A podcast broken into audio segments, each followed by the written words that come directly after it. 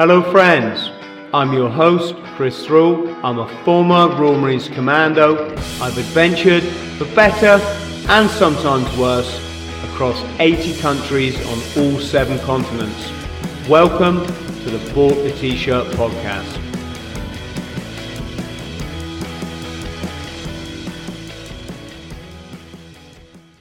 Stapes, how are you, brother? I'm all right, mate. Thanks for having me on. Yeah, my, my, my pleasure. It's been brilliant. I'm catching up with all these brothers that I've never met, and uh, can't argue with that, can you? Yeah, I saw. I just saw um, your podcast with uh, Josh Pelham earlier, but I've not had a chance to watch it yet. But I'm going to get into that one later. Ah, he's a he's a lovely man, you know. Certainly is, mate. Yeah. Really lovely, and uh, he, he's kind of epitomises that kind of elite special forces thing because you know a lot of them are just really nice guys that just want to be professional soldiers, isn't it? You know. Yeah. I mean, well, Josh, Josh's story is pretty pretty compelling, really, isn't it? You know, coming from abroad, from uh, Canada, and then all the stuff he did, and then what he's gone through recently. But I'm looking forward to catching up on that episode. Yeah. Yeah, I found it really quite upsetting, really. Um, Yeah.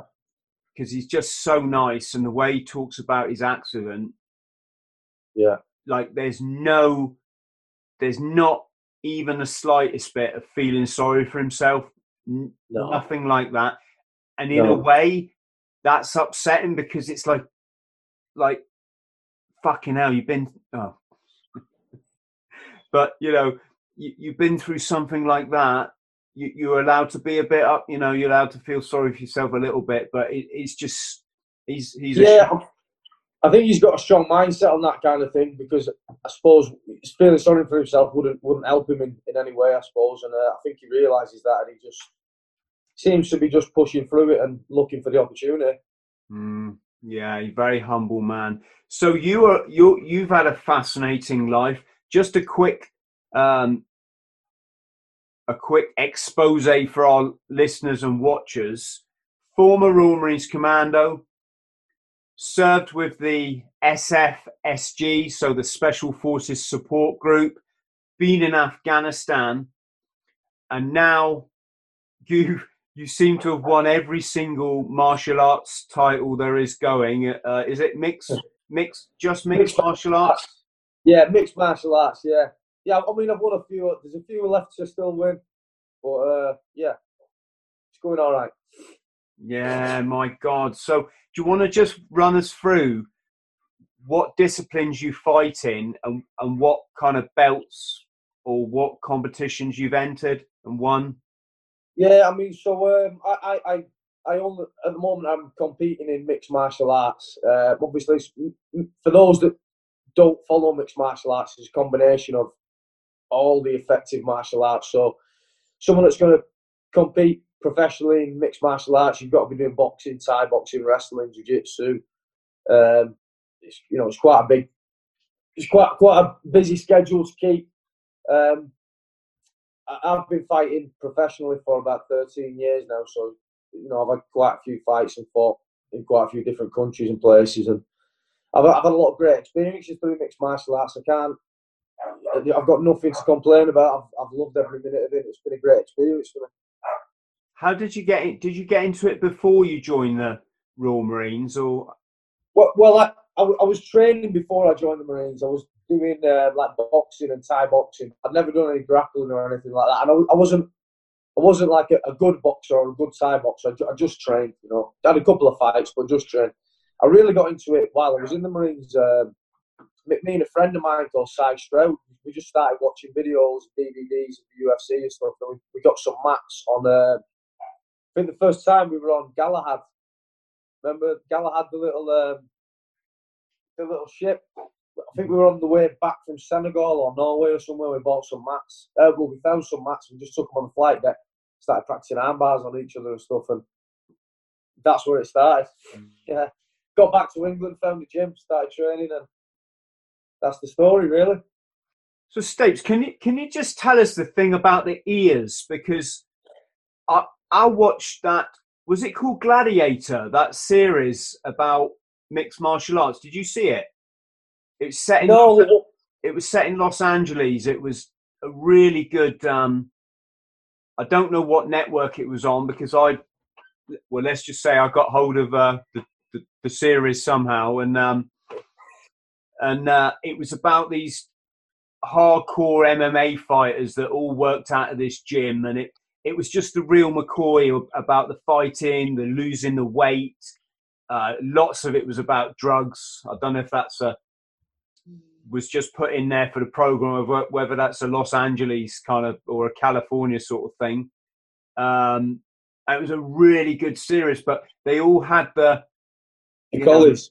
yeah, the cauliflower ears. Is that is that from the wrestling? Is it? It's, uh, it's a fashion statement. You, I mean, you get given one on your birthday. You get what? Sorry. You get given one on your birthday. uh, yeah, it's it, it's mainly from the wrestling. Um, it's just friction where, where you you took a lot of bangs on your ear and the cartilage splits, and then it will bleed into the space, and then obviously it causes like a tumor yeah. inside your ear. Um, it doesn't really affect me in any way apart from it hurts when I sleep. So, is it like a sort of badge of honor in in the fight game to show that you've had loads of fights, or? I mean, I suppose people who maybe don't train or have just started out would, would see it that way. I think people like myself and people who've been around the sport for years and stuff, it's just a just an everyday thing for us. Like, uh, but yeah, you know, you, you, see someone with big daft cauliflower ears, you, know they can do a bit of grappling usually. Oh, they're a rugby player. yeah, yeah. So let's go back to um, um, let's go back to your time in the corps then. Why why did you join up? Um, I think I'd have to go back before that. Really, I'd have to go back to school. Uh, yeah, yeah. When I was at school, I was not interested in the slightest in anything at school. You know, you, you couldn't get me to do any homework. You couldn't get me to take a pencil case to school. I went to school with a, bag, and if it was PE day, I'd have PE kit in it. If it wasn't PE day, I'd have nothing in it. I wouldn't take a. I had no school books, no pens, nothing. Not not because I wasn't giving them. I was giving them. I, I just wasn't interested. I, I, just wouldn't do schoolwork. Mm. Uh, I always felt like I was going to do something else in my life, something that didn't um, include academia or include any of the, the stuff I was learning at school. Mm. Now, before I move on, I don't want to say that that's the right attitude to have because that's clearly not what I want my children to have. I want them to work hard at school and get an education.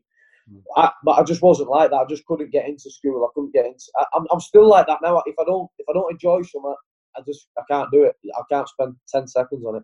Mm. Um, so going through school, I, I had no interest whatsoever. You know when you do them school fair days where, where people are asking you, "What do you want to do when you leave school?" and this, I, I just had no answers because I just wasn't interested in them kind of things. I was just always looking for something that was challenging uh, and something that would kind of make me a better person or teach me something as a person. And then, just as I was leaving school, one of my best friends Matthew Williams, he came to me and he was like, Have you seen these guys, the Marines? And he started showing me videos and, and stuff of all the training that, that the Marines did. And I was like, Yeah, that's what I'm doing. That is what I'm doing.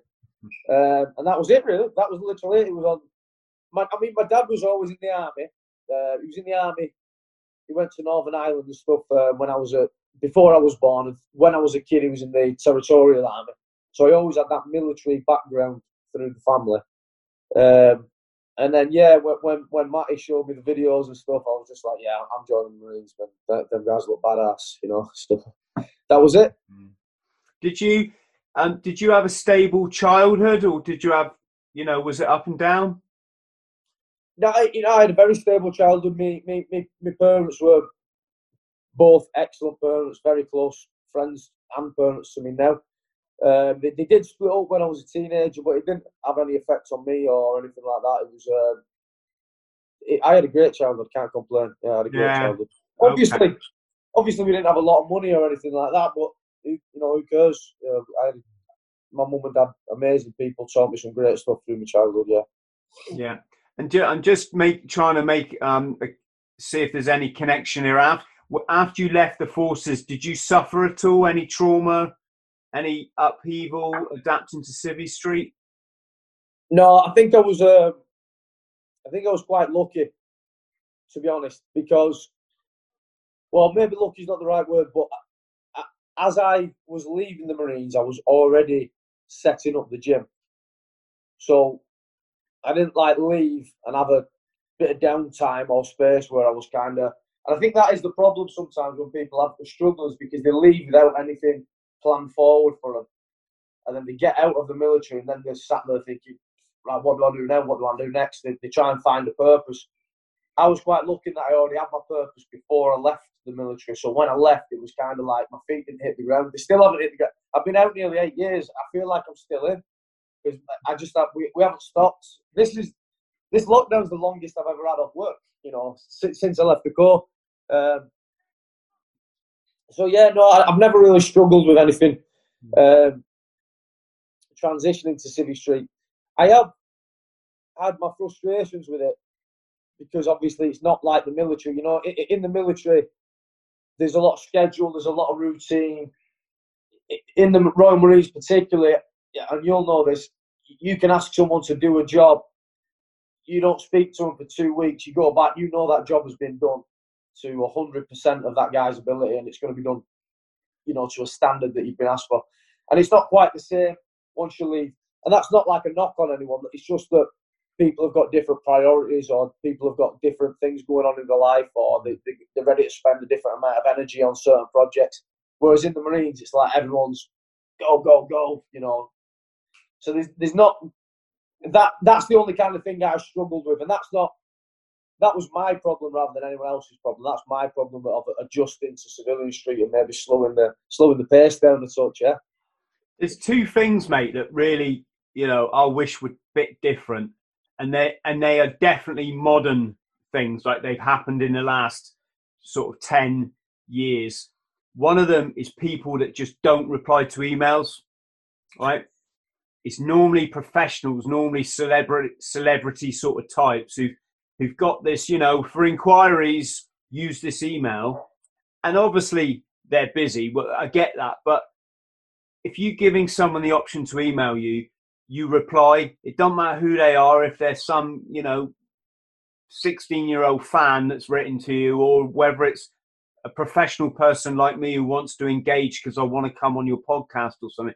Like, have the decency to, you know, pay somebody to, you know, you got people like, um, I'm not going to mention any names, but the, some of the top podcasters in the world just don't reply to their emails, and it's right. That's one thing that bugs me but the other thing is, um, it's this not saying sorry when when you've when you've made a mistake rather than say sorry you've just blamed someone else. And it seems to be everywhere now. Um, I don't remember that in the military. It's like if you if you screwed up you had to own yeah. it and hold your hand up. But there were a couple of instances where people didn't do that and things got a bit uh, you know not pleasant, can we say? But uh, this modern thing about you know you screw up in your job, not taking hold your hand up. You don't hold your hand up and say, "Look, I'm really sorry." You you blame someone else. It's just, uh. yeah. Uh, I mean, on on those two particular things that you've mentioned there, I mean, the email one is is quite interesting. Me me personally, I, I try to hide all my email addresses. Um, because I don't use email, so I don't. I try not to give people the option to email me. I'm just a technophobe in that way. I just I'd rather if people message me on Instagram or whatever, I'll, try and get back to them as fast as I can. I, will always get back to everyone who sends me messages on Instagram or Facebook. It'll take a couple of days usually because otherwise, you know, I'll only go on my inboxes every couple of days. I like to try and live my life in the present, so I'll only really go through my inboxes once or twice a week. Um, the thing you were saying about like having ownership of what you're doing is or, or mistakes you made is a massive one for me. I mean, anything you do, you try. You should be trying your best. Yeah. If you if you if you say to someone you're going to take on a task or do a task, do a job, whatever it is, in my opinion, when you when you take that on and you take the you know you, you say yeah I'm going to do that, you're you're now accountable for getting that done. Mm. And you should be accountable for getting it done to the best of your ability. But we all make mistakes, don't we? And uh, like you said, when people are not taking ownership of their mistakes, that's when problems occur. Everyone makes a mistake, mate. And, and you know, if you sit back and you say, sorry, I made a mess up, all good. that's one of the things that um, is kind of pushed in the Marines from day one, isn't it? It's like we never say to the recruits they have to be the best or they have to get everything right. But we do say to him, you have to put 100% effort in at all times because that's all at the end of the day we can ask for. Yeah. You, you saw you saw my post, didn't you, about the bodybuilding? Was Yeah, yeah, I did. Yeah, yeah. Yeah. Christ, the size here. yeah, I was pretty huge back in my uh, younger days.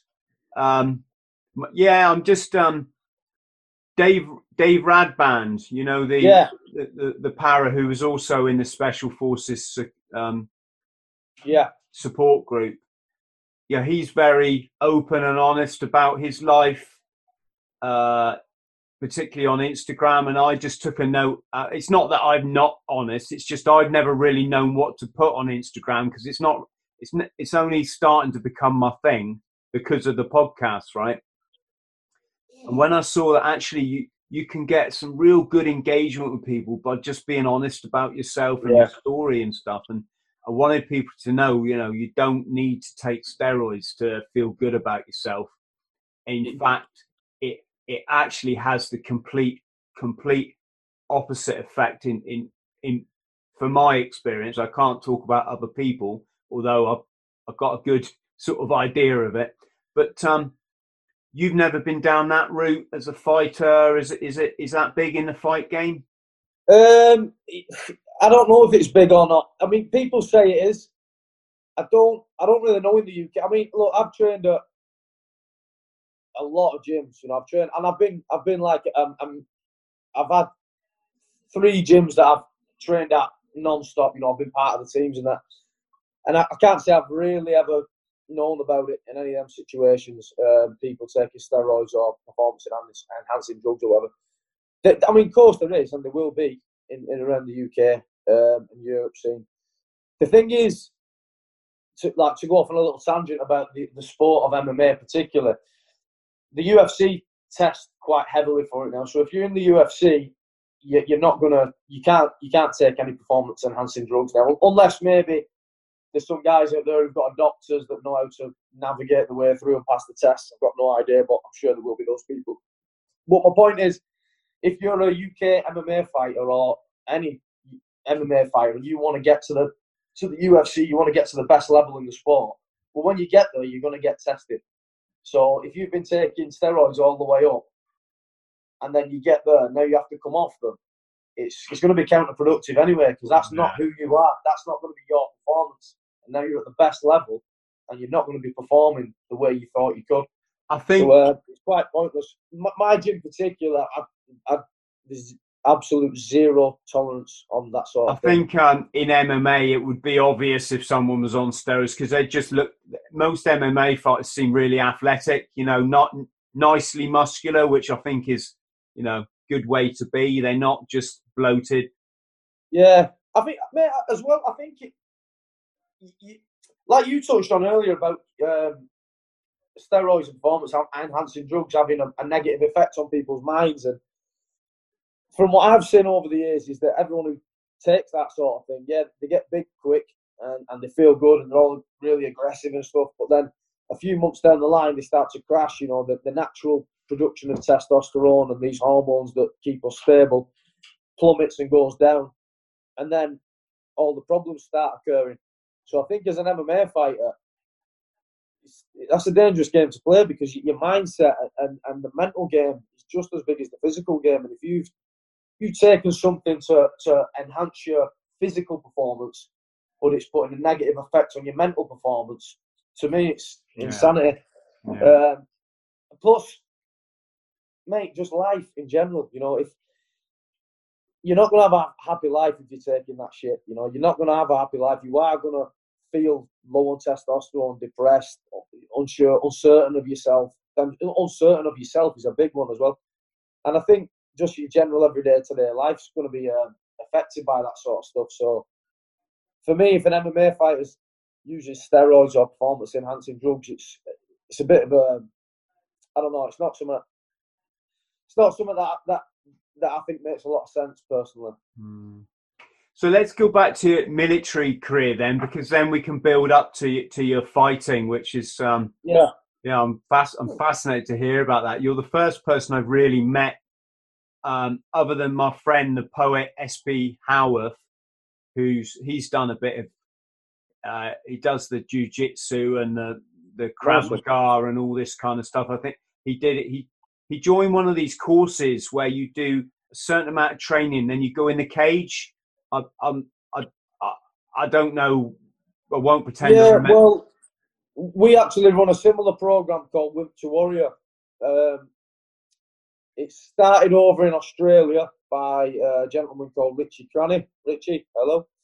Um, and it's now a worldwide organisation, Wimp to Warrior. And it's a very similar thing where people come up with no experience and we train them for a certain amount of time and then they fight. The difference with Wimp to Warrior again, uh, rather than most of the other organisations that I've seen. You know, there might be others out there that, that are better. But with Wimp to Warrior, it's not a case of just a quick six week training camp. It's six months training camp with Wimp to Warrior. They come to train with us at 6 a.m., five days a week, Monday to Friday, for an hour and a half. And we do MMA every single day, five days a week for six months. They also do strength and conditioning on top of that, and they're coming in doing pads. So these guys come from no experience whatsoever and they go for six months in a constant training camp, non-stop. I'm talking strength and conditioning three days a week, jiu-jitsu two days a week, striking, sparring. It's a full pro. You've got a nutritionalist. Um, and then when we put the fight night on, you know, at the end of it, it's like a thousand seat. It's a big deal, big show. We try and make them feel like professional fighters. You know, we make sure that they get that full. They've had, they, have put the work in. They've had the full professional training camp, and on fight night we make sure they have the full professional fight night feeling. But uh, Wimp to Warrior program particularly is it, it's about it's not about winning and losing. Although you know on fight night everybody wants to win, it's more about the journey and, and, and the fact that people come from having no experience whatsoever. And most of the people who come, maybe they've suffered from anxiety or they want to change their life in a certain way or they've got some certain habits they want to get out to, or they just need a little bit of guidance or leadership. Most of the people who come to it come to it with some kind of reason that that you know a reason. They don't just do it because they fancy doing it. They do it because they've got an actual specific purpose. And I, I really love it. I really love the program. It's, uh, fascinating. We have we've had 50, a 53 year old woman and a 54 year old man compete on it. So uh, you know, pretty amazing to they came from scratch and then six months later they fought in front of a thousand people. Mm. It's really funny you say that because I'm 50 now, and like I, I don't think of that as like old. yeah, yeah, yeah, exactly. You know, yeah. I mean, I did, um, I did four Ironmen when I for my 50th birthday. You know, four Ironmen like in at the same time what? Yeah, so I, so sorry to the people listening. I know I'm, it always sounds like I'm blowing my own trumpet. I, I, I probably am a bit, but that's insane, mate. It's more that I just want people to know, you know, you've got to throw off life's conditioning and life's shackles. Otherwise, you're never going to live your dream. So, mm-hmm. having come last in my first ever triathlon, I decided eight weeks later to do a quadruple Ironman. So I swam nine miles, it was a quadruple Ironman distance triathlon because I didn't swim in the sea because I couldn't get boat cover. So I did it in a in a saltwater outdoor swimming pool. Very cold. Uh, yeah, but... it so it's a nine nine mile swim, four hundred and fifty mile bike ride, and then a, a hundred and eight mile non stop run. Jesus, that is insane. Well, it is when you think the 30 miler is pretty ninja. Yeah. Uh, so, uh, so yeah, so like I just wanted to show, like it's up, you know, the only barriers are in in, in your mind, and age is obviously not a barrier because I, I I'm I find things easier now than I did when I was a commando. You know, a lot, a lot, a lot easier because my mind's in a different place, which it yeah. should it should be after 30 years, right? Yeah, well, yeah, exactly. You've got that experience under your belt. Why not use it? You know, one of my favourite quotes is by Bruce Lee. He says, "Knowing is not enough; we must apply."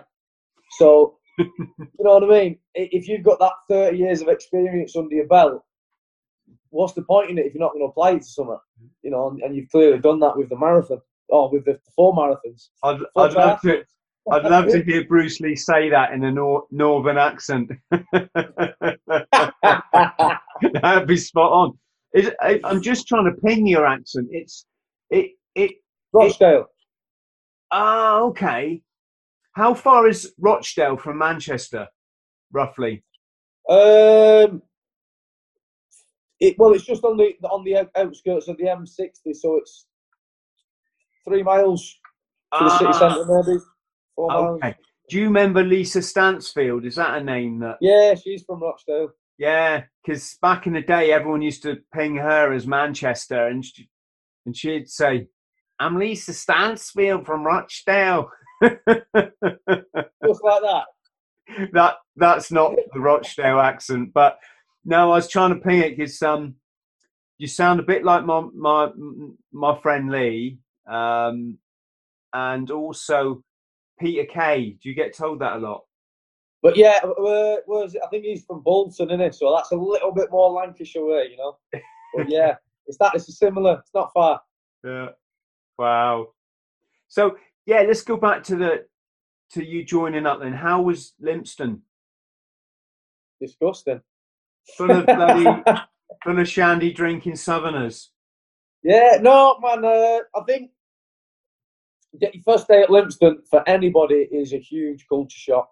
You, you go down there with all these expectations, don't you? You've watched all the, uh, you've read all the glossy magazines about Royal Marine Commandos and what you're going to do in basic training, how awesome you're going to be, and how much of a badass you're going to be, and all the hard training you're going to learn. But you just don't expect when you get down there it, it to be I suppose it's the same as anything, right? You, you, you see what people see is the uh, the achievement. You see the green beret? You see the steely-eyed killer with a gun in his hand who can run thirty miles and all that, but you don't see all the shit that it's took him to get there. You know, um, and that, I think that's the thing with Lympstone. You, you, get there with all these ideas about how cool you're going to be and how good marine training is going to be. You get there and you realise it's ninety nine percent grind and. Uh, you know, getting shouted at and physically and mentally draining um, until you until you until you've done it until you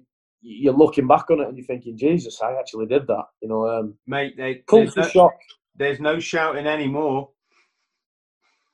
I was up there uh, not long back. They don't shout anymore. It's um quite an eye opener. But it, um, what we went there for our 30 year reunion, you know, and we stood there watching the bottom field, and it's like the lads are finishing their fireman's carry, and then they're all hugging. Which I'm I'm I'm all for that. I think it's great, but in my day, if you turn around and hug your oppo, it, it they'd think something was wrong with you, you know. yeah you'd probably get winded wouldn't you and the and the PTI is kind of like, okay, fellas, right, next we're gonna climb the rope. In my day, it's right, fellas, thirty foot. Yeah, it was it was all like, duh, duh. but but for people uh, listening or watching, it it was never, it was very rarely like abusive shouting, just for the no sake yeah not what what um i mean it was never this to, to me that was more like the army that got shouted at all the time just shouted at like like you're a, backed up yeah like you're a piece of shit and in the marines it was a bit more sort of respectful until they had to pretend you'd done something wrong or they had to find something you'd done wrong so they could beast you and then and then they put on the shouting and but a lot of it was just a I like to think a lot of it was a game, right? Yeah, I mean, well, from my experience as a PTI, is you do with, with different recruit troops, you, you try and find your the best way of communicating with that troop and, and the best way of what what they respond to. Now, obviously, we're training for the military. We're training to recruits to go to war. We're not we're not training. Uh, we're not just going to the gym to get fit and lose weight and post pictures on Instagram. You know, we're, we're training young men to go essentially to fly halfway across the world and kill people. That's what you're training for, you know, as, as breaking it down. So there is always going to be that aspect where you need that physical and mental robustness where you can be screamed and shouted at without taking it personally. Because when we scream and shout as a PTI, we're just trying to enforce a sense of urgency. Mm. That's all we're trying to do, you know, trying to get people to do things that they don't fit, you know. When you're telling someone to climb a 30 foot rope with 30 pounds on the back and they're already physically exhausted and it's pouring down with rain and, it, and the wind's blowing the rope sideways and they're looking up thinking, I'm going to die on that thing. They don't want to climb that. So you've got to find the words and you've got to find the, the tone of voice. And you, you've just got to find a connection with them that'll actually make them want to do that and respond. Uh, did you um, did you did you make any of the recruits climb the ropes uh, without the, using their legs w- with the kit on? Yeah, I mean, we, we do different methods with different people depending on whereabouts or what would benefit them the most in training. You, would have some absolute beasts that you can send up the ropes with kit and just arms only rope climbs. But then you'll get some younger recruits, eh, or uh, maybe they're a bit weaker, and there's no point trying to get them to do it because they physically can't do it. And they're going to get an easy training session out of it because if they can't do it, they can't do it. Mm. You know, so other times I, I think I, you've got to be creative and thinking of right, how can I make this guy? You know, how can I give him something? A is going to benefit and make him fitter. B is going to make him like reach the standards that we require.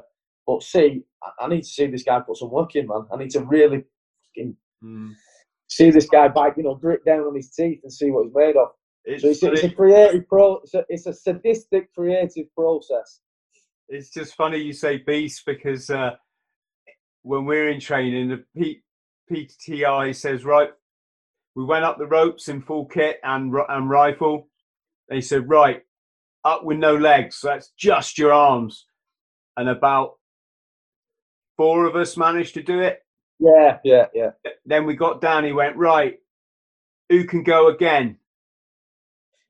So I, I think there was probably just two of us then could could go up it.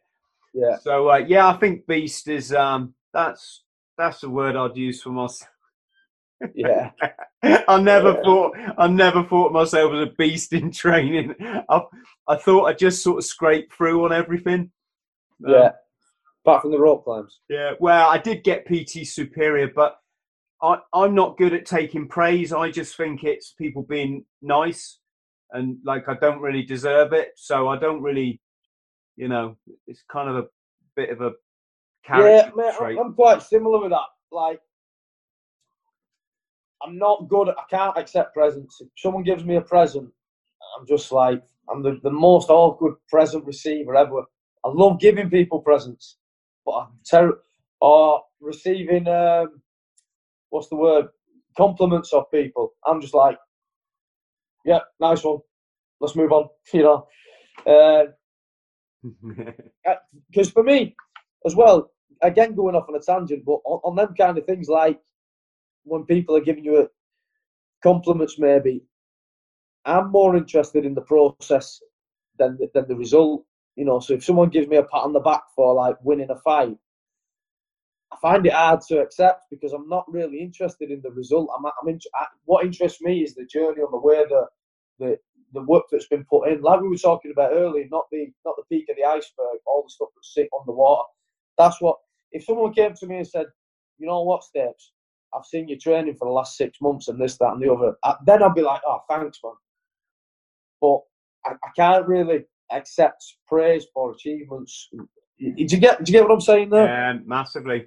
The thing that, do, yeah. do you want to know an interesting thing?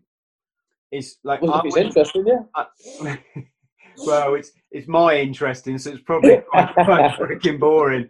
Um, but like, don't worry. If, if it's boring, I'll give it the old boot neck. Boring. well, I've just started uh, taekwondo. All right. Yeah, yeah. Well, it's a slight exaggeration. It's it's like my son has started it, but I do go and watch him, so I'm kind of you know, I kind of yeah. training training my mind first, you know. Yeah, right, okay. Get on the mats.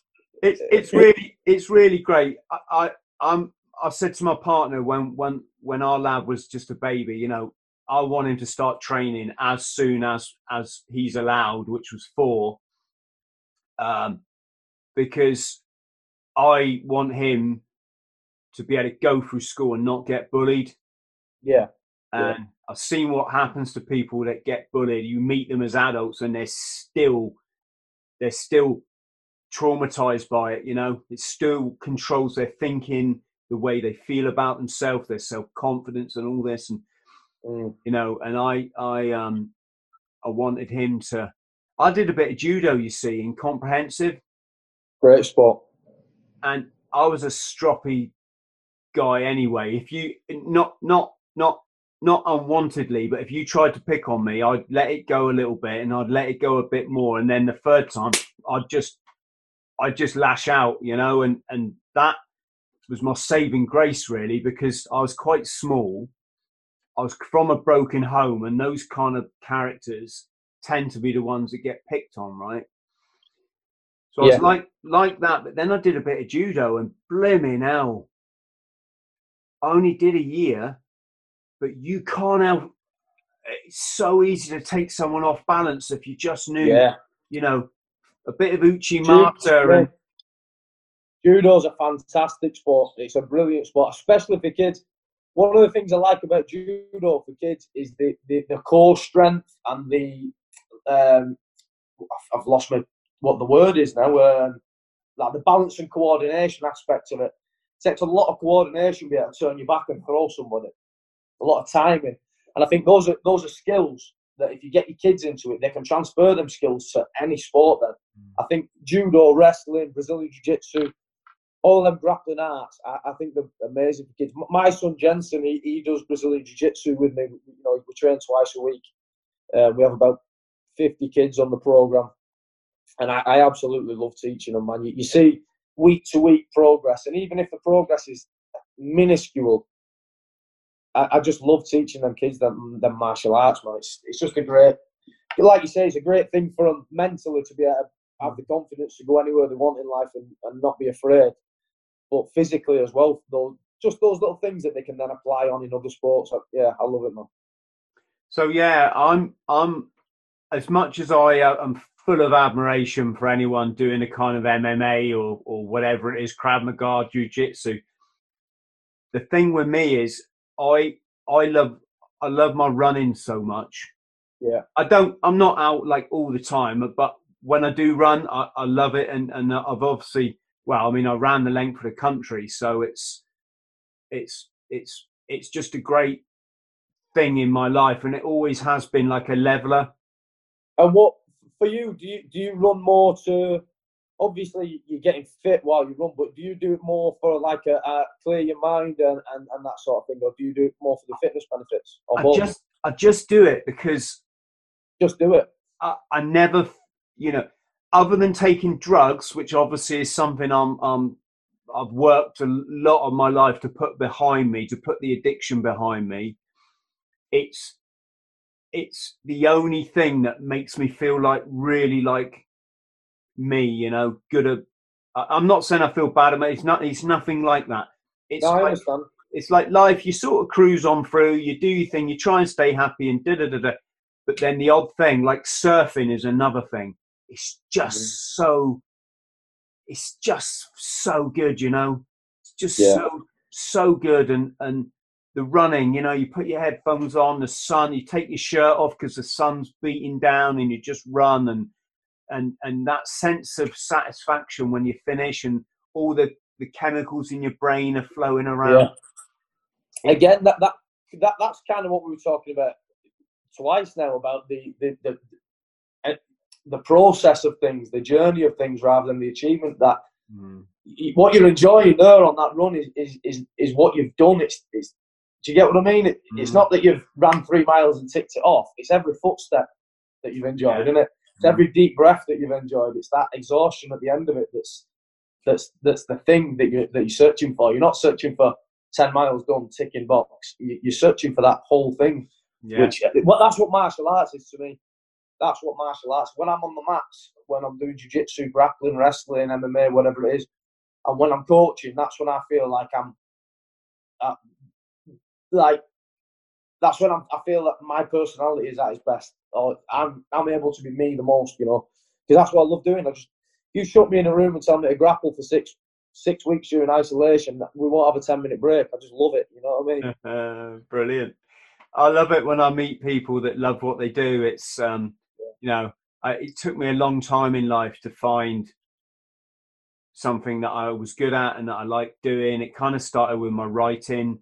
You know, having a job is just nah, nah, not that's yeah. just not for me. Not, not, you know, I just, there's being told what to do by someone who's just not who's seen like that much of the world when you you've been around yeah.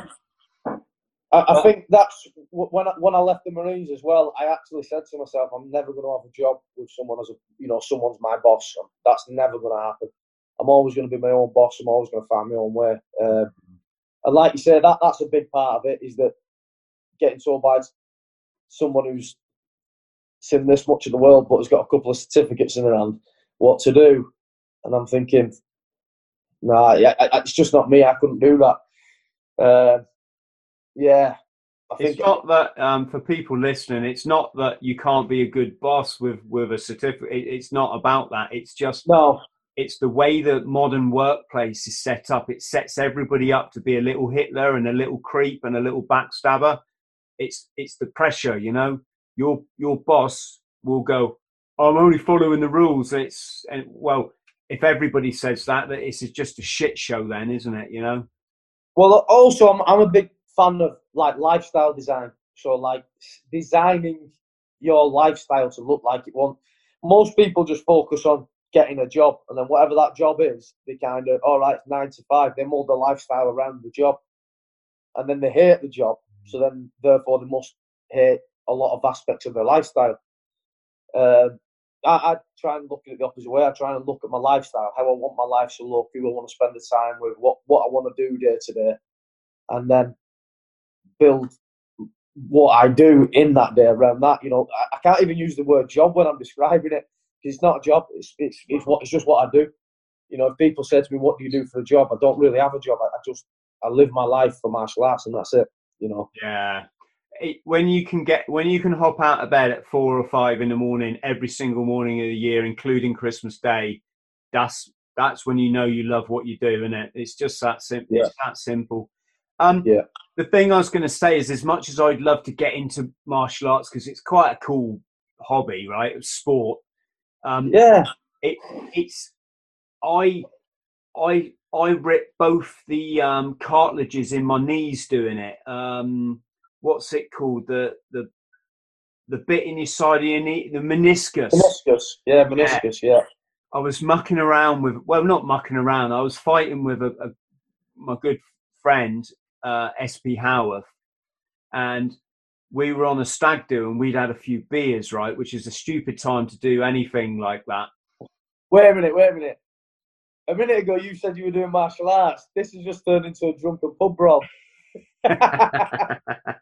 well, in fairness, it's my boy is doing the taekwondo, right? But we he, we were kneeling, facing each other, and he went, "Go!" like that, and I was I wasn't even I, I'm I wasn't even going to try. I'm a bit like I, I'm I, I did all that 30 years ago, you know. I'm not and and in that moment, he just grabbed me and pushed me backwards.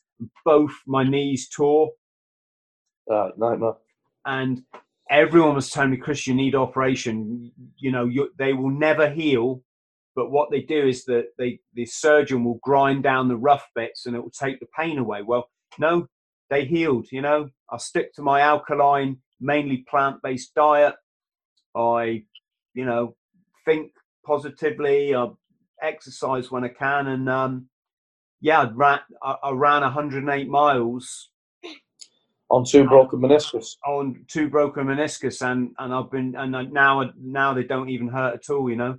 So um, yeah. just just point that out to people because we're always told we got to go to the doctor and it's got to be medicine and it's got to be hospital and operation and and I think a lot of it, if you bide your time and you just do the right, treat yourself right, it's um Yeah. not necessary. But mate, I'm again, I'm a big believer in that myself. I try not to take any medicines or any medications if, if I can get away with it. I think um, medicating a problem should always be the last, like the last um, option. We, we, you know, a lot of people have got mental health issues as well that that are getting medication thrown at them left, right, and centre. I'm not a doctor, mate. You know, believe it or not, but I don't. I just don't believe in that. I believe in. Um, I think that's masking a problem, putting a plaster over a problem. I think you got to look look a lot deeper and fix the root of the problem rather than put a plaster over it. So, Mate, you don't have you don't have to be a doctor these days. I tell you why, because they don't have the answers. But people like you and I can go on the internet because we care about ourselves, we care about life, we care about the people that we're training or we're life coaching. And your job is, you know, as much a life coach, isn't it, as a as a as a fighter. And yeah, absolutely, yeah. and we can find that information. Much of it comes from like Eastern philosophy because those guys have been doing this for thousands of years. They don't, you know, they don't go to doctors and GPs and get their 15 minute in a surgery, right? So I, I don't think we have to make any apologies. Um, doctors have been trained in a certain way. They're, they're some of them are magnificent. Um, Yeah, but we obviously need doctors. We obviously need doctors. We, we, I mean, especially what's going on right now. We need the NHS. We need doctors. Um, but I, I believe that that should be the last protocol rather than the first protocol. Most people, or a lot of people, get ill with whatever illness it may be, and the first thing is to call a doctor. For me, you should be living a healthy lifestyle before any of that. You know, trying to stay fit, trying to stay healthy. Don't mean you have to go to the gym and beast yourself every day, but just live healthy, live you know, live a health healthy lifestyle. Try and stay fit. Try and uh, do practice things that help your your mind state.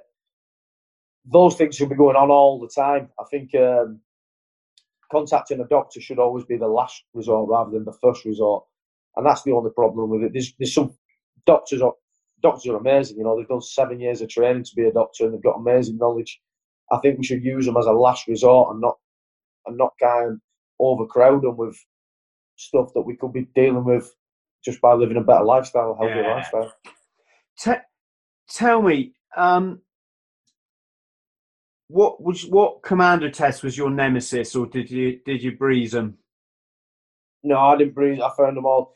I, I was one of them that uh, I started basic training. Um, I was 17, so I was kind of the second half of the pack. And then as the weeks went by, I got fitter and fitter and fitter, and I climbed towards like the top of the pack. So maybe I was in the top four or five fittest. And then because of my age and everything, and and then I just oh, I just hit that peak and started. By the time I hit commando tests, I was um, I was my body was in bits. So I, I'd say I struggled on all the commando. I passed them all the first time, but I struggled on all of them. For one that I would say was my nemesis would be the endurance course. Uh, I just every time I finished it, my ankles, knees, hips, lower back were in agony. I'd have no skin left on my elbows and knees, no t- no toenails left. Uh, that for me was disgusting. And then when I decided to be a PTI, you end up doing it every Friday as you know as part of your training for like the last seven weeks or whatever it is. It's like, why did I do this? Really, You know? in full? Yeah, you do. Yeah, you do it every every Friday. Um, from about from about week ten onwards on the PT twos course. Well, we, we did anyway. Different courses will do different things, but yeah, every Friday, beautiful. God, Just to give you what to think about on the drive home. well, you definitely earn a beer then, don't you? Bloody hell. Yeah. Yeah. And um, so, commando unit. So when I passed out of basic training, I went to 4-2 Commando um, in Plymouth. For those that don't know, um, spent spent about four years at 4-2 Commando. Uh, Went to Northern Ireland with them. Went to America with them a couple of times. Uh, I was on the 2003 invasion of Iraq with M Company 4-2 Commando. Um, great unit, absolutely brilliant unit. Loved it there. then I moved on to 40 Commando because we came back off leave and 40 Commando were going back out to Iraq and they, they needed volunteers. So uh, stuck my hand up, went over to 40 Commando, Iraq with them, did another Norway tour with them, Senegal, did a lot of stuff at 40 Commando. Then it was my PTI's course, passed the PTI's course, took a couple of recruits through training and SFSG straight after that. So And Only- when you were in Iraq, were you on the this the Al-Faw Peninsula? Was that- Yeah, Al-Faw, yeah, yeah. Well, I was on the, um I was with M Company on the initial invasion of the Al-Faw Okay. Peninsula on, on day one, yeah. I don't want to. I don't want to say the guy's name in a podcast, but but if, if I just say Pete was a corporal, got a very high gallantry medal. Uh, I just wondered if you knew. Yeah, I know you mean, yeah. Yeah, yeah, I Yeah. know what you're talking about, yeah. It was at Oppo Oppo of mine back in the well, still is an Oppo of mine, but you know we were we were um, in the same unit back in the day. Yeah, excellent. Nice one. Yeah, that was. Uh, What, so would he have been at 4 2 Commando then? he, he might actually have been 40 by then. I don't think he, he ever went up to Scotland. Um, we were 4 2 back in the day, so maybe I'm, I'm, I'm, he might have been with 40, I'm, I'm not sure. Um, nice. So, so what years would you have been at 40? Oh, I was there in 89 till 91. Wow. Old school. Yeah. Well, I was still in school. say again. I was still in school. Yeah, well, I mean, mate, it's I, I, I should have been. I mean, I wasn't. I don't think I've ever grown up. You know, it seems like yesterday. Um, the funny thing is, when I do podcasts with people my age, they can't remember anything. It's quite funny. I'm like, tell us about the commando test. They're like, I don't really remember them, Chris. To be honest, I'm like, really? I remember it like it was yesterday. You know, I've got I've got this kind of imprinted on my mind, really. Yeah, I have. I have. Yeah, I'm, I, I'm quite good with recalling stories and memories and, and, and uh, conversations I've had with people, which is a, it's a good thing in one way because I, you know, I can recall things pretty well and my memory's good like that. It's a bad thing in another way though because when when I think back of my, my time in basic training the Marines, I still get them butterflies and nerves in my belly when I'm thinking about waking up in the mornings or thinking about being on the line ready for PT or on your spots in the in the gym. It still gives me them butterflies. Uh, yeah, I remember that BFT blues and all that sort of stuff. God. So, did you say Afghanistan as well?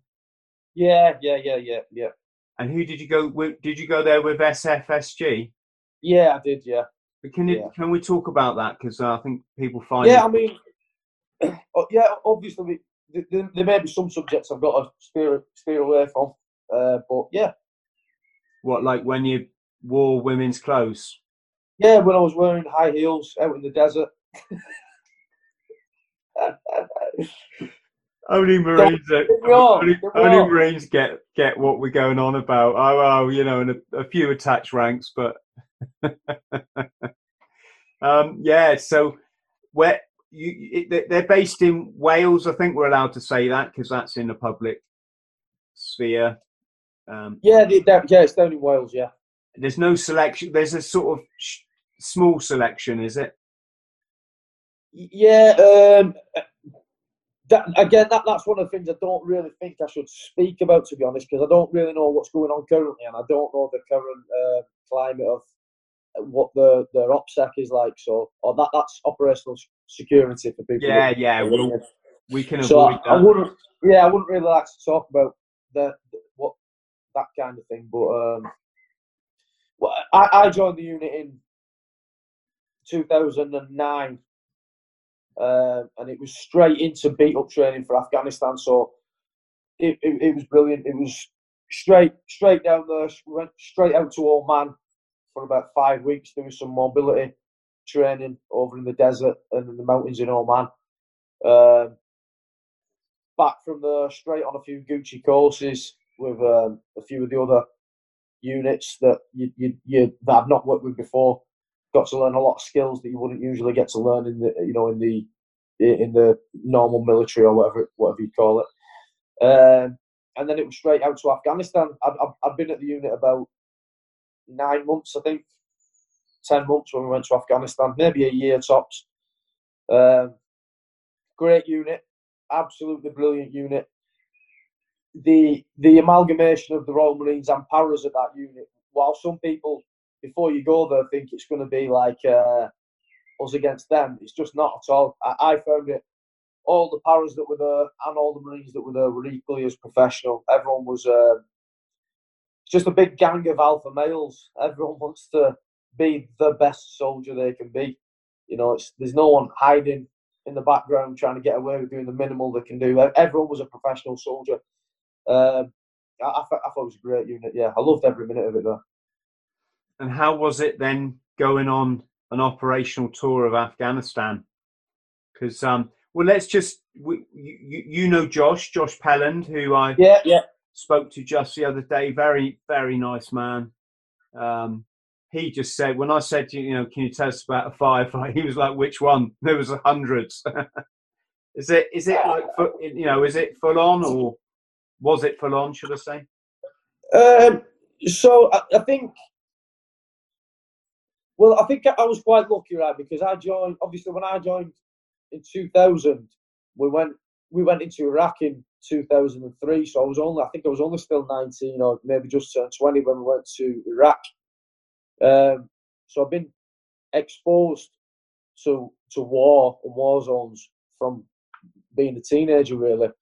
Um, whereas a lot of people, I suppose, if they were in later on in their careers or whatever, and they went to Afghanistan, it might have been like a big, again, a culture shock to them. But I, I had that experience from before, and then I went back to Iraq after then. I went on a few other operations as well. So when I was going to Afghanistan, it wasn't a huge culture shock to me. I'd, I'd already been and seen plenty of war war zones. But Afghanistan was different, uh, much different. It was the threat of IEDs is, is that that you know that had developed by the time I was getting there. It was pretty frightening, pretty pretty scary. The firefights you can deal with, you you, you know, firefights you train for firefights that without trying to, without sounding like a warmonger or something. That's what you actually want when you go to, you know, as a young marine you want to go to war and get in a firefight. You want to do what you've trained for. You want that. That was. I don't think that's the, the hardest part to deal with. I think the hardest part to deal with is the, the IED threat, the, the never knowing where your enemy is because it's a 3D or 360 degree battle space nowadays. Nowadays, you can't tell if the, the man down the road is the enemy or, or or friendly forces or until you get there and speak to him, you know. Uh, yeah, I, one of the biggest things for me was obviously missing my family whilst I was over there and not knowing if you're going to get home to see him again uh, because my son was born when I had seven weeks left in Afghanistan. And I actually got home to see him be born and then went back. And, and those last seven weeks was like, you know, I'm wondering, am I going to see him again? Am I going to see my daughter again? My daughter was like four at the time. Those were the things that that were on my mind more than anything else. Firefights were, you know, were. It's a huge. I I I, I get asked quite a lot by people. Chris, I've had, you know, I've got a baby or I've got this or my girlfriend's pregnant. Should I join the Marines? And I'm like, you want the honest answer? I said, well, well, did you have a dad? Yeah. Did you want him away nine months of the year? And they were like, oh right, yeah. it's um, it, mm. Can you imagine if you got blown up and your uh, your your unborn baby or your just born baby is now is never going to know you? You know, it's no. I'm not trying to. There's a there's a playoff in there. Um, I definitely think like being in the military or especially the Marines is kind of a young man's game you know, the younger you are, the, the easier it is because the less commitments you've got, that kind of thing. Uh, I also think there's a playoff because being away from your kids like that is obviously something that you're gonna that, that, that, that it's a struggle to have being away from your kids. You've got to put a lot of effort in to make sure you come home and see them as much as you can. Like I'd be home every single weekend. I never, I never spend a weekend on camp drinking or whatever. The lads, I'd always come home for the weekend, see my wife and kids. Mm. But also, it kind of that that time that I missed my kids and that time that I spent away from my family and stuff. If it wasn't for that, I wouldn't be who I. I mean, we wouldn't be speaking now. You know, if it wasn't for that, I wouldn't be who I am, and I wouldn't, I wouldn't be able to teach them the things that I'm trying to teach them. Sure. Uh, I wouldn't be able to raise them in the way I'm raising them. So it is a catch twenty two. It's yeah, I think you've got to put a lot of effort in to to make sure the negative effects don't don't get you know too too much, and a lot of effort on the positive effects are as as much as you can use them for. It's a real tough one to, to make such a selfless decision like that because I'm I'm kind of in that boat in my mind now because I'd always wanted a crack at Everest, you know. Yeah, mate, same. You know, I, I, I want to do this. I actually spoke to Middleton about it recently. Yeah. Yeah, I will come on. We'll come on to that, but um, it's like because I'm getting, you know, I've got a bit of an adventuring profile. I'm starting to meet a lot of people that have been climbers or they've been up. In fact, I had um, Cathy O'Dowd on the podcast. She's the first woman to summit Everest twice. Um, and very, yeah. And um, what am I trying to say? Um, it, I guess what the point I'm, I'm uh, alluding to is if I got offered the chance, yeah, or, could, or if I could fundraise the money, would I go having a, a, a young child now? You know, it, it's that. Could, how could I could I live with saying no that it's not about me anymore? It's about my kid, or do we still have to do some of these things we feel we need to do? I I feel quite strongly about that. Um, for me, and I'm not saying everyone needs to agree with me on this, by the way, because not a lot of people won't. But for me, I, I, I don't want my kids to ever be scared of doing something, trying something, or having a new experience. So for me, if I, I want to keep doing experience, I want to keep going out and having adventures and all that, not just for me to grow my personal experience, but because I want to set an example for them that you should get out there and you should try. I feel like if I was to sit back now and say, "Oh no, I'm, you know, I'm not, I'm not trying anything new. I'm not doing. I'm not, I'm not going to risk failing at something, or I'm not going to go and take this risk or whatever." I don't, I don't like the message that I'd be sending to my kids because I, I want them to go out and, and, see the world. I want them to experience the world. I want them to take risks, and I want them to, you know, go and find themselves, experience this this massive planet we live on. So that there is obviously an aspect you've got to be, you've got to have a little bit of intelligence about it and like you know if am I going to go up Everest right make sure it's with a, a, you know a reputable company I've done all my training my preparation and all that stuff's in the place um, it's just that it's just I don't want to die up there but it's just that thing though is to statistically death up there is quite high mm-hmm. and if if you got hit by a you know a fall, falling ice or avalanche or you fell or or you just got some high altitude illness and couldn't get down. I'm then thinking of my little boy. as his daddy, his daddy's gone. Yeah. And and why is his daddy gone? Well, I, I, I don't want to say ego because I don't I don't know how much of it is ego and how much of it is no, it's on my bucket list and I really want, you know. I mean, for, for, for me personally, things like that are it's all about the event or the experience for me, the things like that. Like, like I was, like I was saying earlier, I'm not really interested in uh, achievements as such. If you get, I did a podcast a while back with, um, it, it, it's called the the Gentleman Badass podcast, and it, and it's about that. It's about people who, who are trying to like, you know, live a family life, be a gentleman and stuff, and but at the same time go and do badass things. And um, we, we, we were talking about this kind of thing on there um, how do I explain? So when I first started opening the gym, that's all I was thinking about. Is I want a fight team. I want to champions. I want to be build winners and this. I was thinking all about the achievement aspects of it at, at the start. And then the longer the gym's been going, and the more I've got to know myself and the people around me, and I've delved deep into my own mind state and what my own purpose is. I'm not really in, interested in those things anymore. They're great when they happen. It's brilliant when you when you get someone to a, to a level where they can win a, a, a fight and they come home with a British title or whatever. And obviously, that's what we are there for, essentially. But what what I'm more interested in, what drives me, is the, the process of getting there, taking someone from a you know never knowing anything to getting them up to be a, a, British champion or that kind of thing. And it's the same with this sort of stuff. You know, if if, if I was to go up Everest again, it wouldn't be anything. To, to me, it, it, wouldn't be. It's not about the achievement or about being to say I, I peaked Everest. It's about the challenge. It's about the, the experience I've learned along the way. Can you imagine the amount of experiences you'd have on the way up Everest? Can you imagine the the minute by minute experiences you'd be having? Um, that's what it'd be about for me. So it wouldn't I, I, want to. There's a lot of adventure things I want to do. I try and do stuff like you know as much adventure stuff as I can at the moment. Uh, there's a lot more I want to do, but it's really not about the ego or, or even the achievement. It's really about the, the experience and, and, as it says, the adventure. Yeah.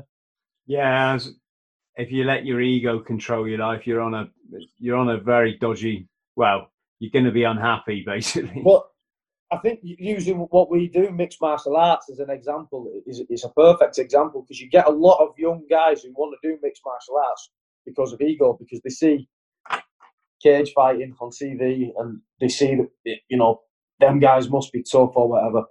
And, and you'll get a lot of people do it for the ego because they want to be known as a cage fighter, tough guy, this, that, and the other. Those guys don't last. They, hmm. they never get any. It's never those guys that go far in the sport It's the people that just love every minute of it. They love every little experience. They're enjoying training. They, are there for the experience. They're not there for the the gold medal at the end. You know, it's those guys that get better. The guys who are in it for ego, they never get any good. They never they never go far in the sport. Stapes. That'll be in a lot of things. Um. So. 50 cow, that's it, one of your nicknames. Stapes and 50 cow. Stapes, obviously, yeah. your surname. How did that come around? Well, so I used to when I started doing the MMA, I was training with um, some a place called the Quantum Gym, and that was run by three brothers. It was Dave Butlin. Oh, you just lost me. It was Dave Butlin, Ian Butlin, and Andy Butlin, uh, and they are all their nicknames. So Dave was Dave B fifty two Butlin, like a B fifty two bomber because he had like a massive right hand. Ian was called Ian M16 Butlin because he, he, he, was like he was an ex-pro boxer and, he, uh, and his hands were like an M16 machine gun. Then we had Matt 12 gauge Thor. So it, it, was like a bit of a common theme. Like all, all the, the, the fighters from the team had nicknames around firearms for some reason. but then uh, obviously when I when I joined the team, I was already in the military and I was actually a 50 cal gunner and you know I just got back from Iraq and it just fitted in, and everyone's like, "Oh, 50 cal." And what then uh, firing that thing then? Firing the 50 cal. Mm. Deafening. Mm. Excellent bit of kit. Yeah, I love the 50 cal. Um, vehicle mounted up on the top of that WMIK, and you you it's rocking the vehicle because it's got that much kickback in it.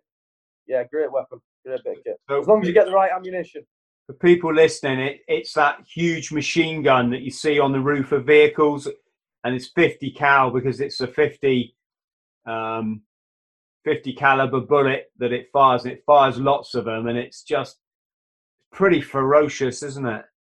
Yeah, yeah, yes. Yeah. What what will that round? Pe- Can you get armor piercing rounds and normal ones, or is it the same kind of round? Get, you can actually get API rounds, which is an armor piercing incendiary round. So it'll pierce the armor, and when it's gone through, it kicks white phosphorus out the back.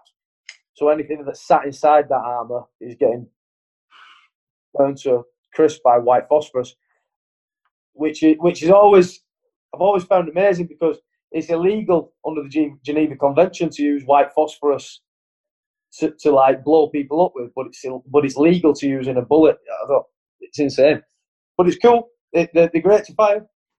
They had some weapons going off in, in Iraq, didn't they? That nobody even knew what they were. They had um, they'd find casualties, so Iraqi fighters, and it was like they were dead, but they're perfectly intact. Um, no, I've not heard about that. Yeah, uh, uh, there was a rumor that it's some sort of microwave te- technology that they were test testing out over there. Um, it's in a it's in a film actually.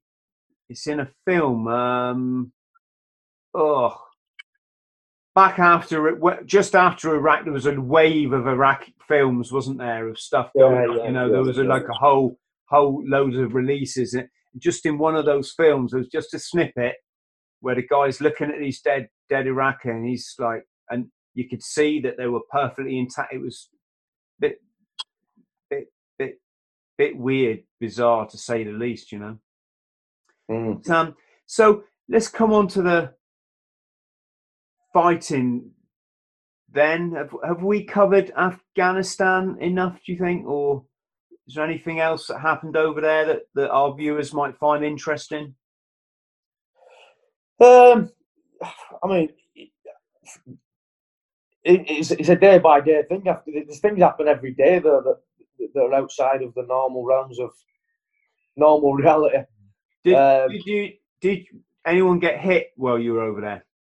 Yeah, yeah, we we, um, we lost we lost one of our team, uh, like called Tomo, um, in, in an IED blast, which was by far and wide my worst day in the military. Um, yeah, and, and, I think a lot of people in our team would would, would agree on that. Um, it, it, his, his vehicle went over an IED, about three vehicles in front of mine, and um, you know, unfortunately, he, he never made it. Um, it's it's not something I, really spoke about or, or, really want to get get into particular details of because obviously respect for his family. Mm. Uh, but what I will say on that is that um, I, I, think about him all the time, every day, and he's, he'll he'll be in me memory, you know, till till the day I leave this planet. Yeah. Mm. You were good, good your close friends then, I take. I mean, obviously. Well, well Tomo, I, Tomo was someone I met at the unit, and, and, I didn't know him before I joined the unit. Um, we met each other there. Obviously, we did all our training together, and then we went to Afghanistan together. And you know what it's like when you're in places like Afghanistan. You, you might know someone six or seven months, but it's a fucking intense six or seven months. You know, you, you're, you're relying on them people to, to keep you alive, and you're doing the same for them. Um, sometimes it's not about how long you've known someone, is it? It's about no, no. It's it, it, and things vary. I mean, I've met people doing this podcast, and literally in a space of talking for two hours, yeah, it's like I know them better than many of the people, yeah, yeah, many of the people I've known all my life. You know, it's if if you, if you connect with someone, that's that's you know that's that, that that's like immediately you know you've been and the, the experiences you share together, eh? the experiences you share together, and obviously being in Afghanistan, we, we share a lot of ex- crazy, wild experiences together. Uh, but yeah, you know, he's he's someone and he's someone I try. I obviously try and keep his memory going as well, uh, as and when I can. You know, um, it's always going to be with me. I've actually got a, a tattoo of a poppy on my shoulder, which is, is one of him. One of them's for him, and one of them's for um, another close friend of mine, Mark Birch, um, who died in Afghanistan as well. I wasn't obviously I wasn't with Birchie at the time, but um, I've so got a, can can you just not to talk talk about Tomo, but if you're in a vehicle that's three away from an IED, that did you feel the the shockwave? Uh, no, I, I, didn't feel it. I think uh, I, I, I, heard. I mean, obviously, I heard it. I saw it. Uh, I wouldn't say I felt anything hit hit our vehicle or anything, but we were going through the desert at, at quite a decent speed, so it's a rocky environment anyway. Other people might have had an experience where, where they did feel that sort of thing, but I personally didn't. And, and straight away, because I was vehicle commander at the time, I think even if I did feel that, I would have switched off to it and just focused on the, the task at hand, which was obviously dealing with the IED blast. Um, yeah, pretty pretty intense day really. Uh, we we um, obviously for the rest of the day we kind of we got helicopter Kaz- in and stuff like that, and then we secured the area and we, we had some. It's a pretty it's a pretty wild thing, you know, losing someone in, in a war zone because you've still got to get up and crack on with what you were doing anyway. Mm. You know, so you've you've just lost a, a friend or whatever, a teammate, someone who's important to you, and then you've just got to get up and you've got to crack on doing the same job you were just doing, or else you're going to lose more people. You know, yeah. it's a very, it's a very, very strange kind of experience. Yeah.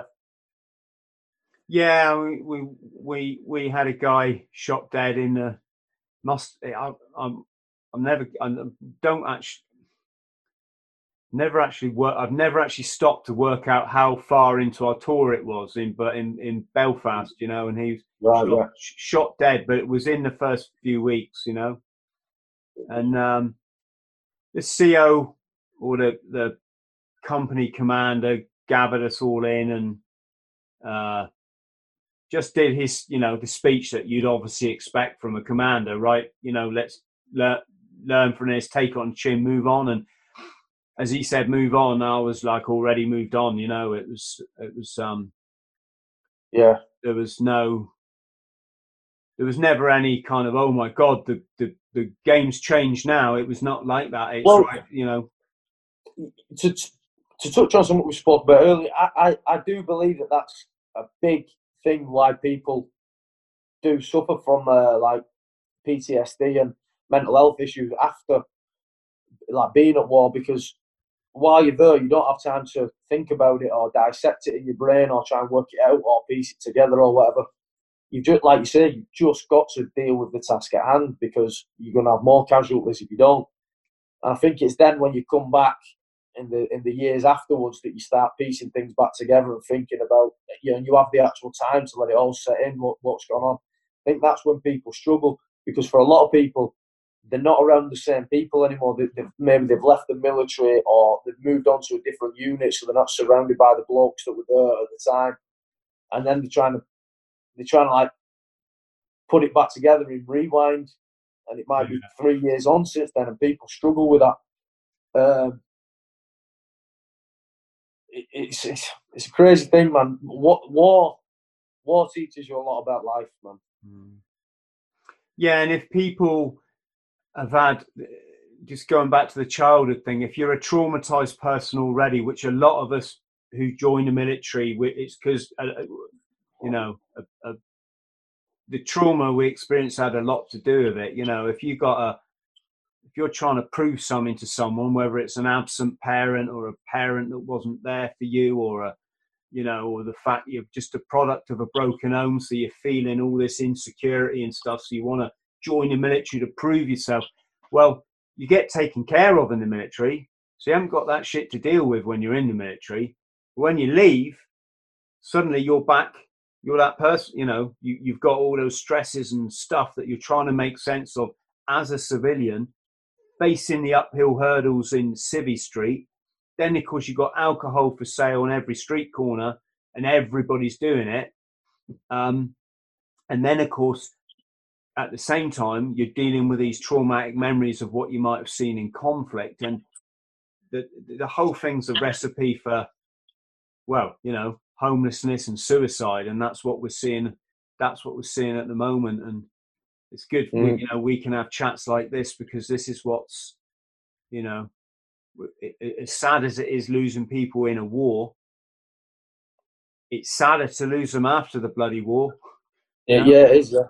Yeah, it's, it's a very sad occurrence. Yeah, I mean, well, well, losing people, losing people in the war, you can't you kind of expect and you kind of accept as well, don't you? I mean, when you go to war, you don't you don't accept that you don't accept that you're going to lose one of your mates, but you accept that you might die. You know, I, I accepted, well, I might not come back from it. I never thought he might, but I thought I might. You know, um, so you kind of accept that.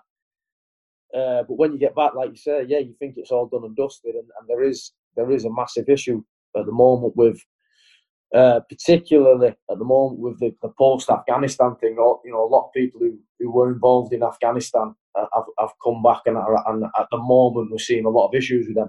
But we're seeing a lot of issues from people that have from well pre-existing Afghanistan as well, from back, even back from as far back as the Falklands and stuff.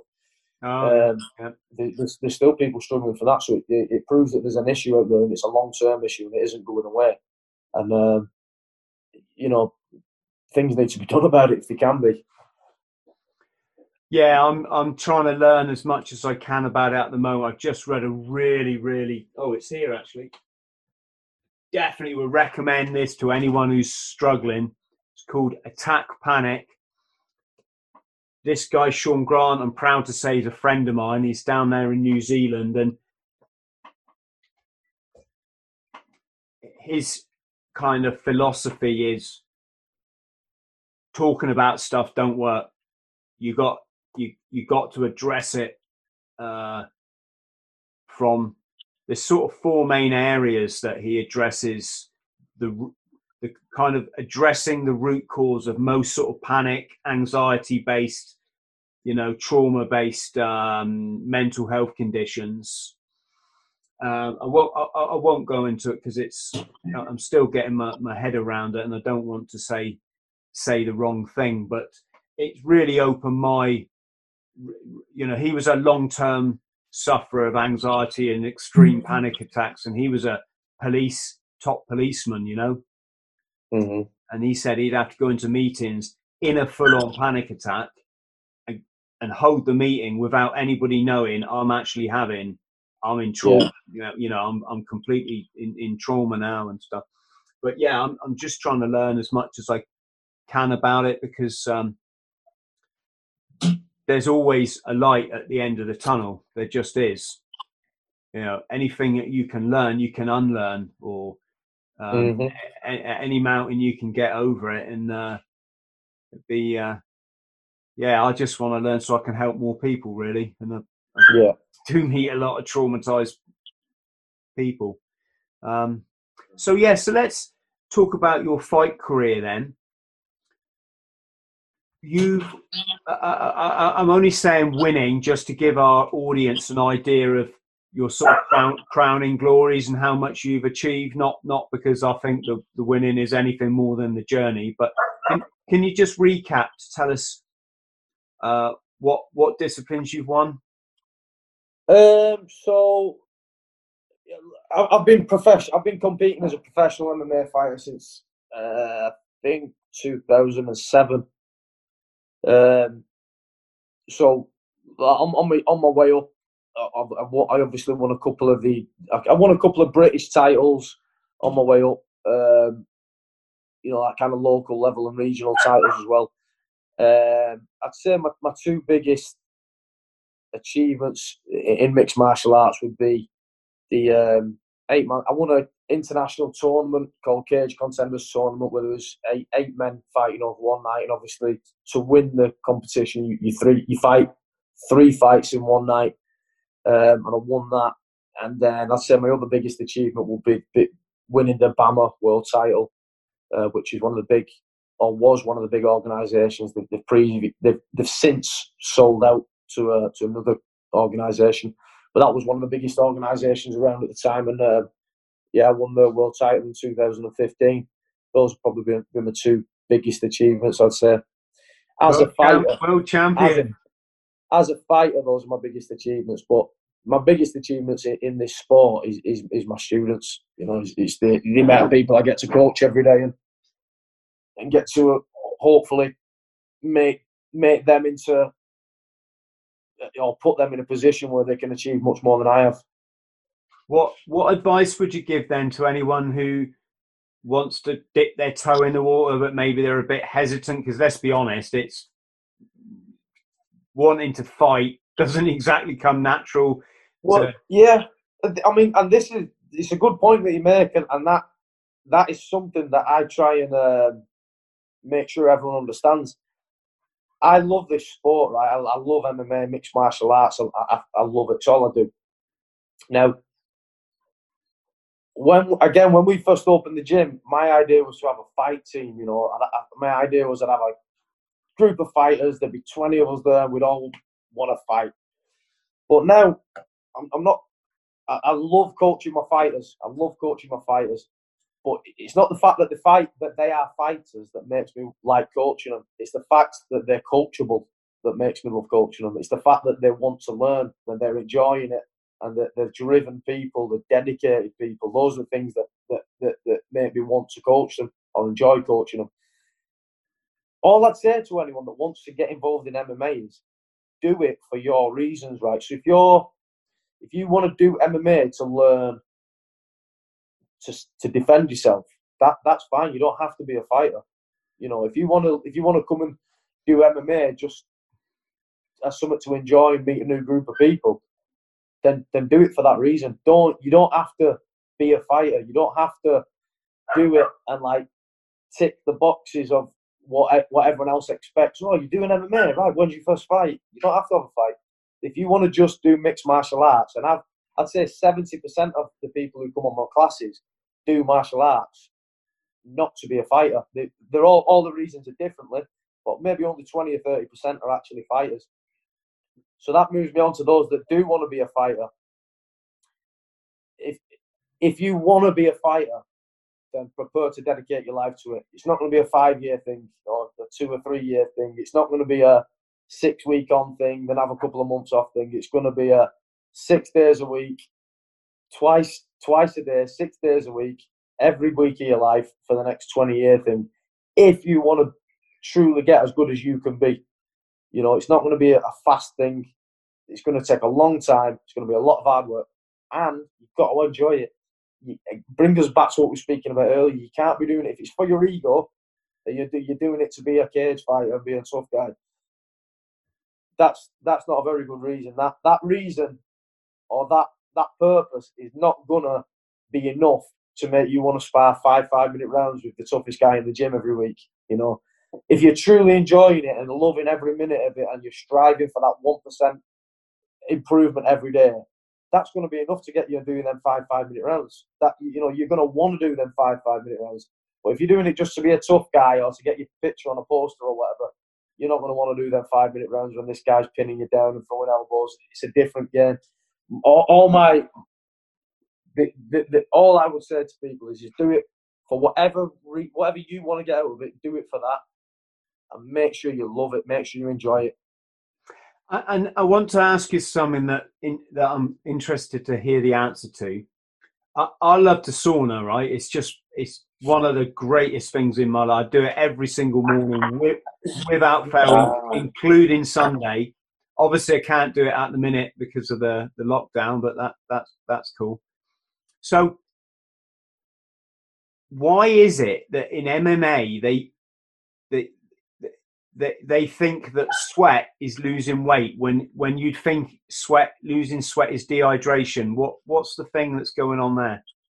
Right so you've got two you got you've got two different things. You've got weight loss and then you've got weight cutting so when let's say you uh, i'll just use me as an example so I, I fight at 70 kilograms all right my normal walking around weight's probably about 82, 83 kilograms. Okay.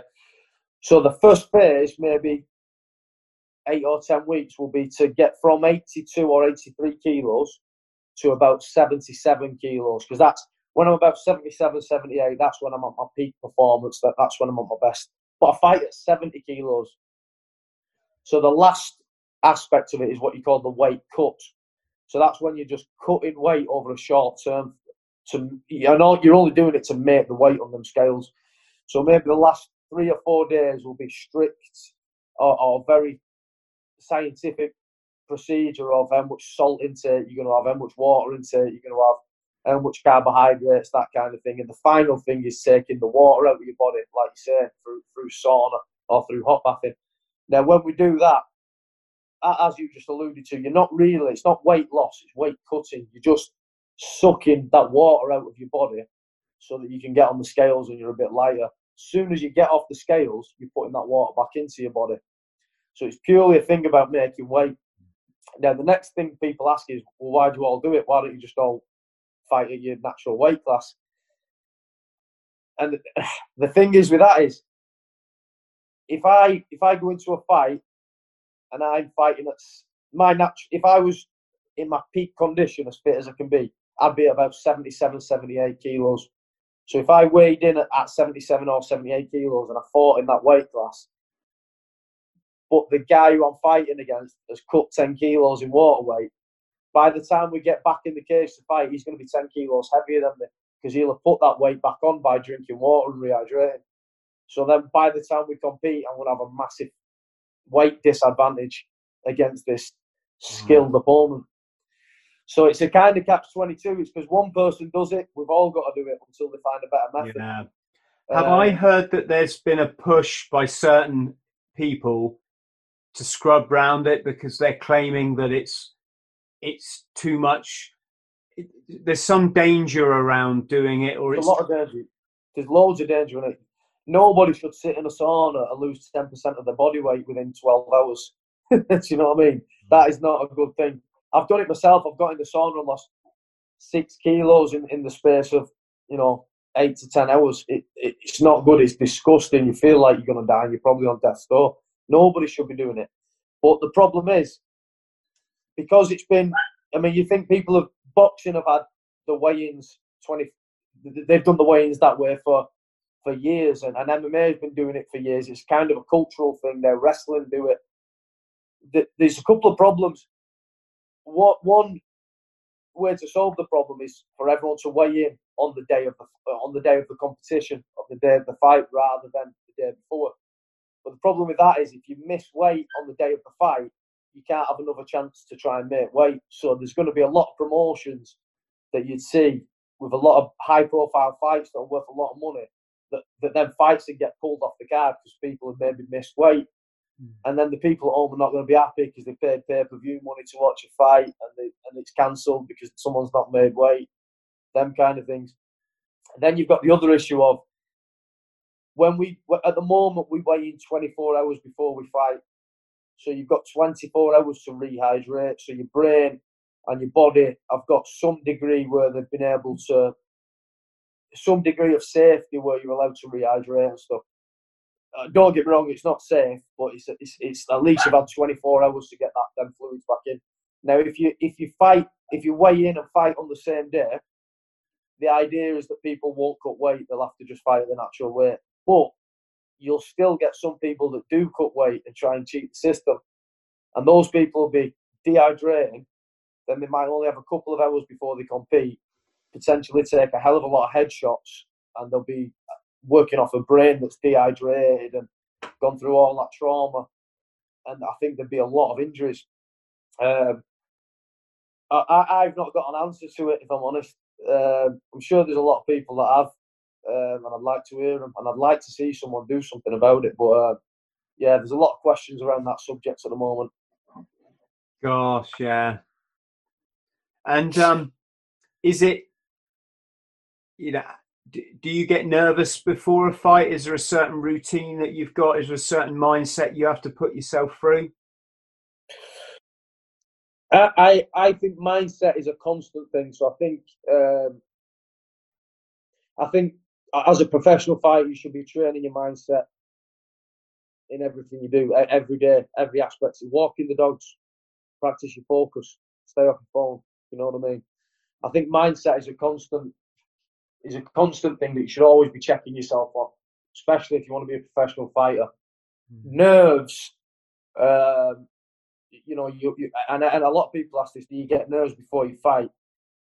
Yeah, everyone gets nerves. It's what you do with the nerves that, that's important. You let them overwhelm you and crush you, and, and then you just freeze and you don't turn up, or do you accept them nerves, accept that you're going to get them, do you, and do you try and put them into a positive light and try and use them? Uh, that's always the goal. There's some fights I've had where I've done that to a T, where I've come out of the fight and, I, and I've been like, again, I've not even been thinking about the like the fact that I've won the fight. I've been more happy with how I reacted and the way I performed, the way I dealt with my nerves or, or the occasion or whatever. There's been other fights where I've not done that anywhere near as well as I would have liked to have done. Um, and that's what the journey is, isn't it? That's what the journey is. Mm. You know, trying to become better at performing because being good at MMA and, and being good at performing are two different things. You meet loads of guys who are killers in the gym. They're great at sparring when there's no pressure on them, all that. But then when you put them in a crowd or in a cage in front of a couple of thousand people and it's live streamed and it's on TV and all that, it's a different ball game. A ball game is so much more aspects than mm. performing on the night of competition is a, is a, is a much a much deeper thing than just being good in the gym and being able to tap a few bodies in the gym. People say to me, uh, they say, Chris, how, you know, if they're thinking about doing a marathon or their their names down to do a marathon or a or a ultra marathon, they say, "How do I, Chris? How do I deal with the nerves?" Right? and I always say, yeah. I always say, if it's like a marathon, I say, well, you, don't have to get nervous till the till the what's it? You don't. You're not doing it till you're doing it. Huh? I, I, say you don't have to get nervous till the 18th mile because that's what that's when it gets hard. Uh, yeah, but, yeah, but yeah, I'm I'm being deadly serious. Yeah, yeah. Starting off on the start line of a marathon or a half marathon or an ultra, it's easy. It, there's no point being nervous because it's not difficult. It's not. You're literally being nervous. You're yeah. being nervous in the days beforehand for nothing because there's nothing. Yeah. It's worth it, haven't you? You know, if you want to be nervous, think about when you get to like mile 21. Then yeah, okay, that's hard, but what I mean is, by the time you get there, obviously you're not nervous because you're in the bloody race and it's just about finishing it then. But it's just a good little thing that um, it's, just um, you know, I'm really lucky. Never, never been when it comes to running, which is obviously my thing. I just don't get, don't get. I love it. I just can't wait to get on that start line and everyone's lined up and they're smiling and maybe got some music on and I'm not. I'm not out there to win or anything. Like just for me, it's just taking part and stuff. Well, if you watch MMA or boxing or any of the combat sports, and you watch the like the body language of, of people before they start competition, it's always those people that you, that you see that are that are soaking in the moment, that are enjoying it, that that are present in the moment. They're always the ones that seem to do well. Mm. And and you notice other times you see people that are maybe looking at the crowd and you can see they're getting a bit overwhelmed by it or whatever. They're not enjoying it, they're not embracing it, and they underperform. Um, so yeah, I'd say it's the same sort of thing in um, in fighting. You know, so you don't need to be nervous until you need to be nervous. Yeah, get nervous when they hit you really hard. yeah, good advice.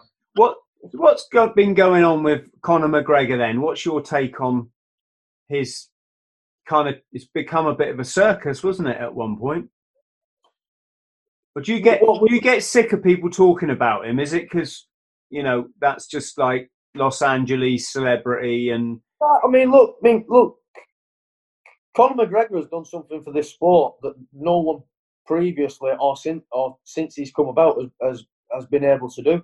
Mm. He, he, has catapulted this sport into the mainstream like nobody else. And if it wasn't for Conor, I think over the last maybe three years, we've seen a, a big kind of wave in MMA.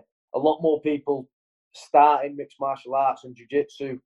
Um, the events becoming a lot more professionally run and, and a lot better, a lot more interest, a lot more people watching it on TV.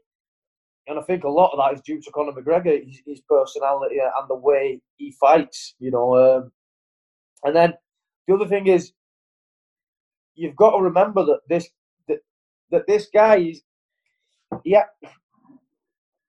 So Conor's got uh, he's a he's a double world champion. He's one of the best fighters ever to do it. But behind all that, he's still a young guy, and maybe he's not been lucky enough to, to do the things that I did before I started MMA. I got 12 years in the military and I got to experience life around the world. And, and Conor's come up as all of us have, you know, he, or most people have, he's come up from maybe rough beginnings. He, has got into the gym, he started training hard, and then all of a sudden, whack, it's in your face. He's the most important, famous man in the world. You know, mm-hmm. and I think people forget all that. Is yeah, there might there, there's maybe a lot of things that that have gone on recently that, or in in the last couple of years that maybe have seemed like a bit of a circus, but this guy, he's, he's still trying to work work things out, in it. You know. Yeah, of course. Get a couple of hundred million pounds thrown at you and see and see Yeah. what it does. To I you, hope- you know. I, I hope it didn't sound like I'm just jumping on the. No, no, no, no, no, no. I- no sorry. I'm, I'm, I'm just gen- genuinely kind of Yeah, yeah. like interested because obviously, Yeah. you know, it, it, is it like the trappings of celebrity or the, the drugs and the alcohol and this kind of stuff gets to a fighter and and like you say, you know, when we're young, we make, you know, we we we, we go down these paths that aren't aren't necessarily good for us, but it's all it's all uh, learning, of course. yeah. And- Um, and, and also, and also, there's always so there's always times on things don't go in a straight line. Do they? You don't start something and you go right. I've started here. I want to get to it, and it just goes in that line. You start some of them. There's a little drop off, and there's a comeback, and there's a big. And I mean, Conor got to be the double world champion of the UFC, the first person ever in the sport's history to hold two titles at one time. Um, and then maybe he had a little bit of a drop off, and these these crazy antics were happening afterwards. But I think now he's view it looking at the way he's communicating with the press and the way he's communicating now. I think he's he's got back on that track of, of, of Yeah. realizing what, what he wants to do. He looks like he's training purposefully again. He looks like he's training um, totally. He, he looks like he's totally dedicated again, and, and I hope he is because he's he's such a well, he's a phenomenal athlete, and I think he's I think he's got a lot a lot of positive stuff that he can add to the world and to people, and- and especially the world of MMA, which has been shown. When, when Conor McGregor first joined the UFC, people were saying, This guy's a breath, of fresh air. We just love his honesty. We love the way he talks and stuff. And I, and I think people forget that. And, and hopefully now that's becoming to come back for again. I, I think I, I think we're going to see um a couple of a couple of years of Conor, of the best of Conor McGregor now. That that's why, as a fan of his, that's what I hope to see. Yeah. Can you ex- explain, Stapes? The was it the shoulder barge thing? The uh, on on his His last fight. Yeah, Yeah, well, he was using this the the, the, the, the shoulder. So he, he came into a position where he was kind of in in a clinch with his opponent, and, and you'd be shoulder to shoulder. So what Conor was doing was pushing off a little bit with the shoulder, creating space, and then really using the ball in the clavicle to drive it into his opponent's face. It's something you don't often see, and even when you do see it, it's not usually um, it's not usually done with the same kind of effect and power as Conor did it. He just he's got a he's got a unique way of generating power that other people just just haven't got. He's, he's definitely got his own unique style of generating power. You see it in his left hand all the time when he lands that long left hand. He's got power that people just they've not experienced before. And that shoulder barge, that shoulder shot that he was throwing was another uh, good example of that. Yeah, great shot, great shot. Stapes, is there anything you'd like to say before we bring this to a close? Is there, uh, uh, uh, do you, I mean, your social media links, all this, the name of your the name of your club? Yeah, I mean, yeah. and Thank, thank. First of all, thank yourself for the opportunity. Thanks for giving me the call to uh, come on this. I've, I've really enjoyed it as well, mate. I've actually really enjoyed getting to know you a little bit and having a spin a few dips there. Um, on social media wise, ca- catch us on Facebook or Instagram. We've got SBG Rochdale. It's just at SB Rock, SBG Rochdale. And my own is stay at Stapes 50 Cal. Um, if anyone wants to get me on the social media for more of the same kind of stuff, martial arts and Marines. right. So stay on the line while I just um, say goodbye to everybody, and then um, got a couple of things that we can talk about af- afterward, or I'd like to talk about afterwards. Um, so, Stapes, thank you ever so much. You're, a, you're obviously you're an ambassador not just to your sport but also to the Royal Marines. Thank and, you. Uh, and and you're inspiring people to to be the best they can be, isn't it? And that's that's what life is all about. I hope so, mate. I hope, I'm still trying to do that. So if I can help other people do that, then Yeah. I hope so. Yeah. And I look forward to meeting you in you know in the flesh as soon as possible, and maybe you can uh, teach me a few moves. But I will warn you, I'm I'm pretty hard. we'll do my, a bit. Pretty hard with my broken knees and my dodgy shoulder, and we'll get some rounds in. Yeah, definitely, definitely.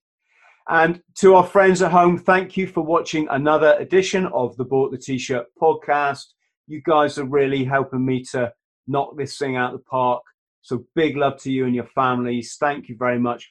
Please, if you could drop us a, a like on the video and subscribe, that will keep the whole show on the road. Friends, thank you for listening to the Bought the T-shirt podcast. Please like, subscribe and share. And don't forget to follow me on social media. Username Chris Thrall. Instagram Chris.Thrall. Thank you.